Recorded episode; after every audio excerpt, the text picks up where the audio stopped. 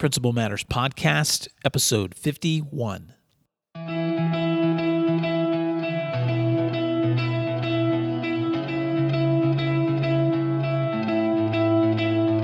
Guess what? It's a great big world out there, and you don't have to be scared, cause it's all yours for the taking. I know that your dreams are big and bright, and God gave you this life to do crazy things. Hi, Principal Matters listeners. This is Will Parker, principal of Skiatook High School and host of Principal Matters, the School Leaders Podcast, where each week I bring you innovative, imaginative, and inspiring ideas for improving your own school leadership. This week, I want to talk about the shocking truth about your decision making. And I want to start, first of all, by saying that yes, my uh, throat is a little hoarse. And uh, so I apologize for any voice changes. But if you want to listen to previous podcast episodes, you can do so at my website at williamdparker.com. If you want to subscribe for weekly updates, I'll send you a free ebook called Eight Hats Essential Roles for School Leaders. Or you can check out my book, Principal Matters The Motivation, Courage, and Action Needed for School Leadership at my website or at amazon.com. You know, when I was going to graduate school for my master's degree in educational leadership, I decided to conduct some informal research. So, over a number of weeks, I talked to current and retired principals about what they considered to be the lessons that they had learned from their years in school leadership.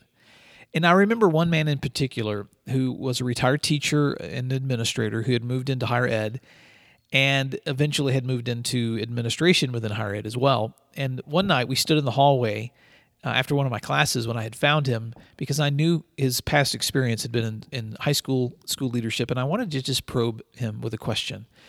And one of the questions I asked was, "What do you consider the greatest lesson you learned from your years as a principal?"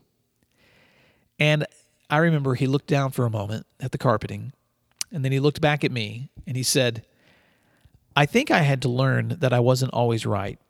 In fact, looking back now, I think I'd be lucky if I made the right decision 25% of the time. I was shocked. I remember standing there thinking, how could someone who seems so articulate and competent and confident say such a thing? And I could he was probably reading my mind. He smiled and he explained further. And he said, "Before you become the principal, you think you have all the answers, but once you take the position, you'll begin to realize how many things you don't know. And sometimes you'll call it wrong. The sooner you accept that fact, he went on, the easier it's going to be not to be too hard on yourself when you make mistakes. Now, I still remember walking away from that conversation in a daze. You know, looking back at that now, years later, um, I can I realize that some of some of the, my biggest fears have always centered around a fear of failure uh, the fear of disappointing others, the fear of making wrong calls, the fear of being out of control of a situation. I dreamed of being the kind of leader who could inspire confidence in others. And so the idea of making wrong calls terrified me. Fast forward uh, 12 or 13 years now into my admin experience and 23 years into my education ex- professional experience. And yes, I have learned over time that you still don't always call it right. In fact, um, I was just thinking of a situation the other day that I, will just run by you. How would you handle this situation? I, I, remember my very first few weeks as an assistant principal, uh, more than a dozen years ago, when a teacher brought me a student and she was upset because he had been playing around uh, in her classroom and had thought it would be funny if he made um, some photocopies of his face on her copier she was livid. Um, and this incident turned into a big long meeting between her and the student and me and the student's dad. And so I arranged this meeting and we decided that for the next two weeks he would report to her classroom and he would help her organize materials before school. It was a, a kind of detention um, as a way to give back for his nuisance and his waste. And, and even though the outcome was generally positive, I was just thinking back to that one incident. How would I have handled that differently today? And here, here are just four quick ways that I think I probably would have handled that differently. And, and again, every one of these situations is dependent upon context, dependent upon the student involved, the teacher involved, etc. But just just for the information that I've given you, how may you have handled that differently? Well, here's here's a few takeaways for myself. Uh, this was a veteran teacher, and the first thing I would have done today would have, would have been to encourage her to make a contact with the parent herself, especially if the student had never been in trouble before. Number two, uh, we would have talked about appropriate consequences that she could leverage, uh, but it's something she could have easily managed without me having to organize a meeting. I'm convinced, just looking back. Um, had we gone that direction, it would have saved time for her and the school and the parent, and the student would still have had a reasonable consequence. And I would have been empowering that student or that teacher to have managed that situation um, so that that student received a, an appropriate consequence.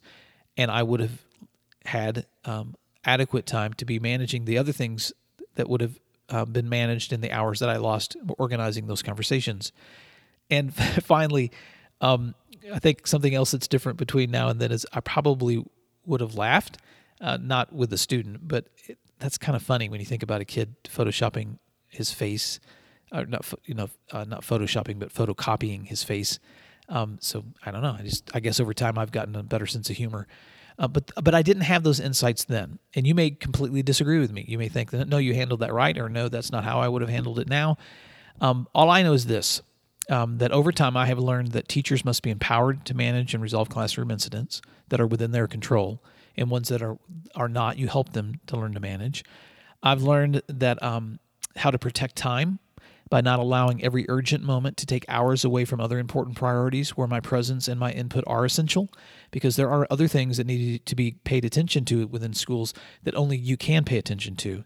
And so if your teachers are managing those smaller incidents, um, uh, with your counsel or with your input, uh, it frees up time for you to be managing those things only you can manage. And I didn't have the perspective of being the parent of a teenager. Um, so, understanding how teens operate in school and out of school, um, I can see how this could be resolved with a quick phone call to parents. Um, and I didn't know how to enjoy the hilarious things kids do sometimes um, when I was so intent on what the discipline action is going to be. Not that I would have enjoyed it with the student, but I would have certainly have taken time to find the humor in the moment.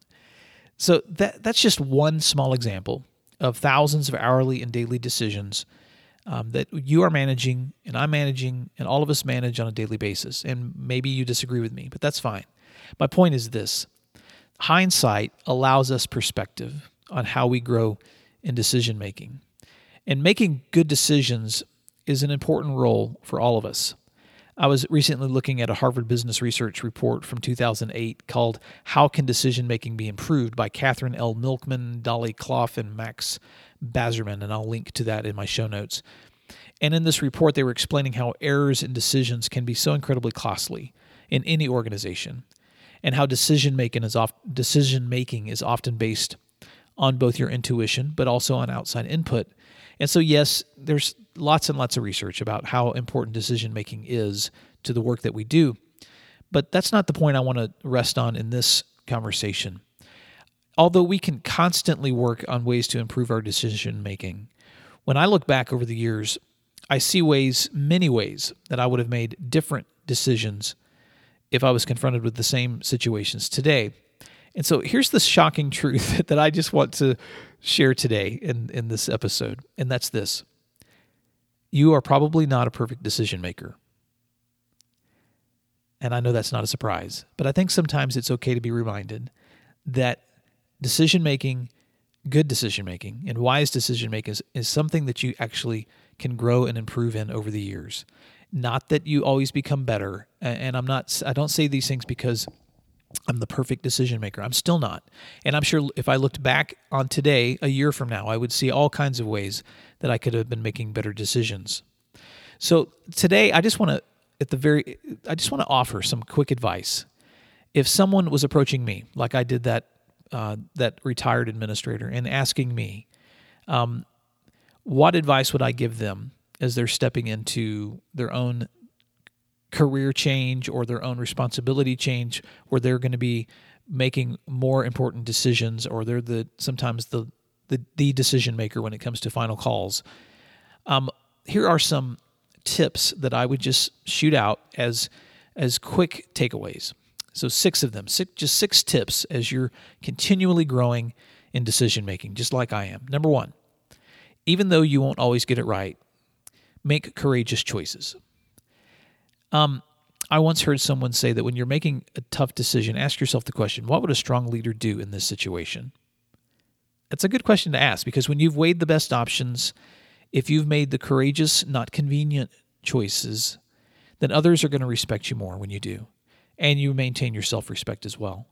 You're going to face tough situations. Human behavior makes that impossible to avoid, especially in schools. And every year I'm confronted with something new that I've never encountered before. Just as young people have endless ideas for creativity and learning, they also have endless ways of surprising or, and offending or breaking rules. And so, strong leaders understand their policies and procedures, but they also understand that they don't protect you from tough choices. So, when confronted with tough choices, if you have doubts, make the courageous one.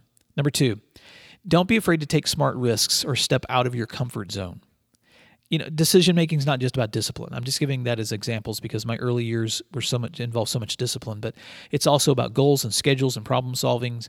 And sometimes it involves looking beyond the immediate to see where your group or your organization needs to go next.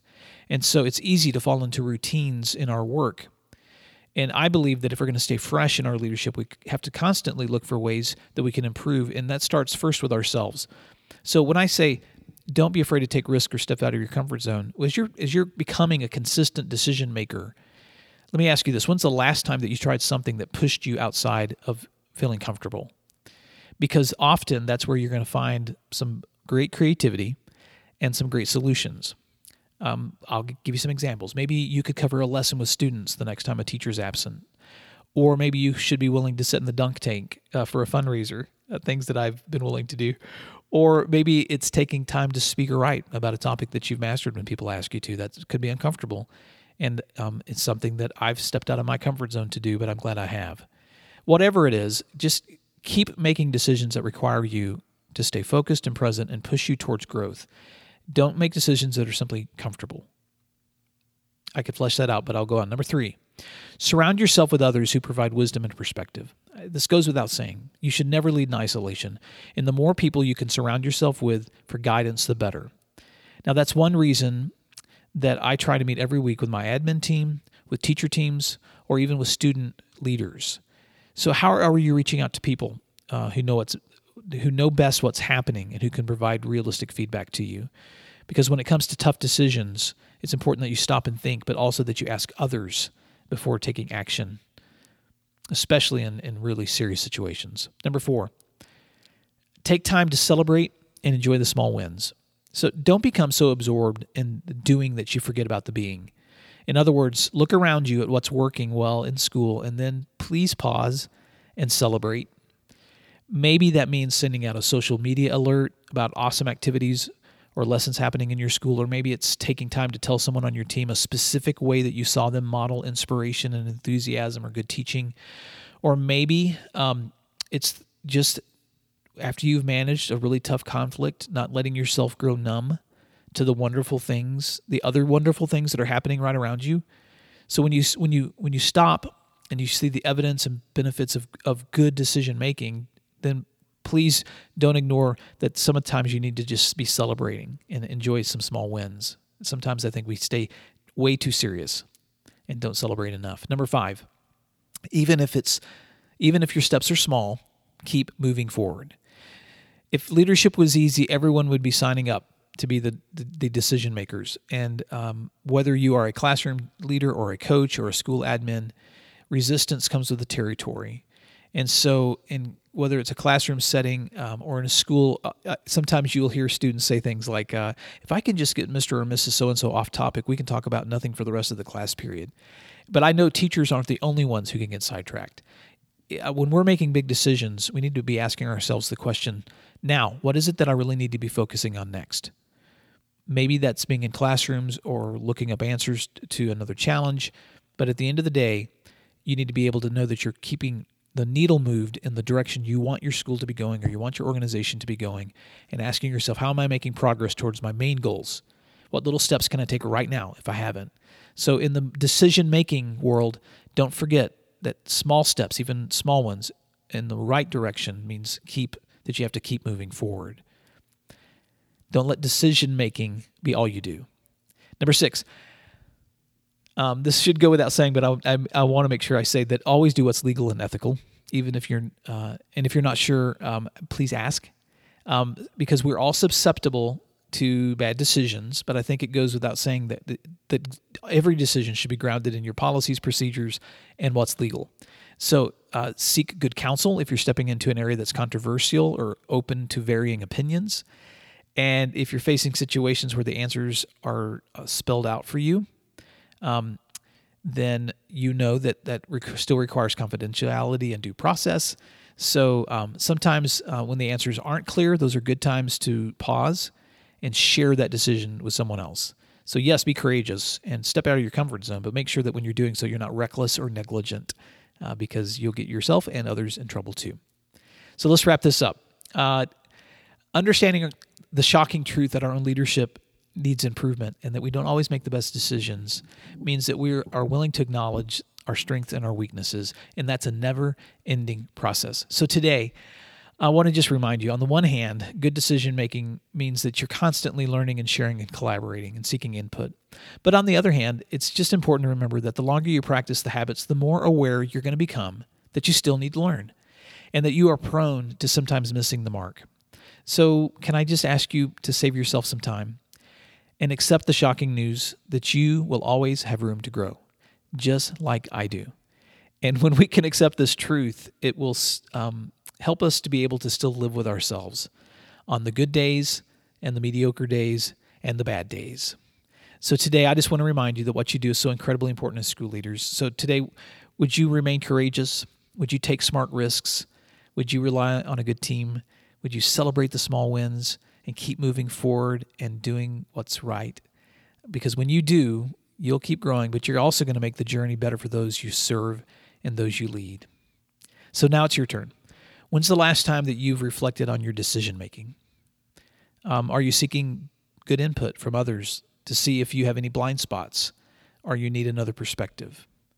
And what's way you, what's one way today that you can move the needle in the right direction for your goals in your schools so that even in the midst of managing so many decisions you you still know that today I've taken a step to keep moving in the right direction. You know, those are the conversations that I have with myself, and those are the conversations that I have with my team members. I can never ever uh, lead alone, and so decision making is is a part of sharing, growing, and learning with others. I hope that helps, and if if this podcast has been helpful in any way to you today, please share it with others and encourage them to go over to iTunes if they have time and rate this program. It makes it more visible to others. But until next time, I just want to remind you that what you do is so incredibly important. And I'd like to invite you to come to my website if you need to um, check out other resources or you want to subscribe for my weekly updates. I'll send you a free ebook called Eight Hats Essential Roles for School Leaders. Or you can check out my book, Principal Matters The Motivation, Action, and Courage Needed for School Leaders. Until next time, have a great week. Thanks for doing what matters, and I'll talk to you soon. Never be afraid. You were made for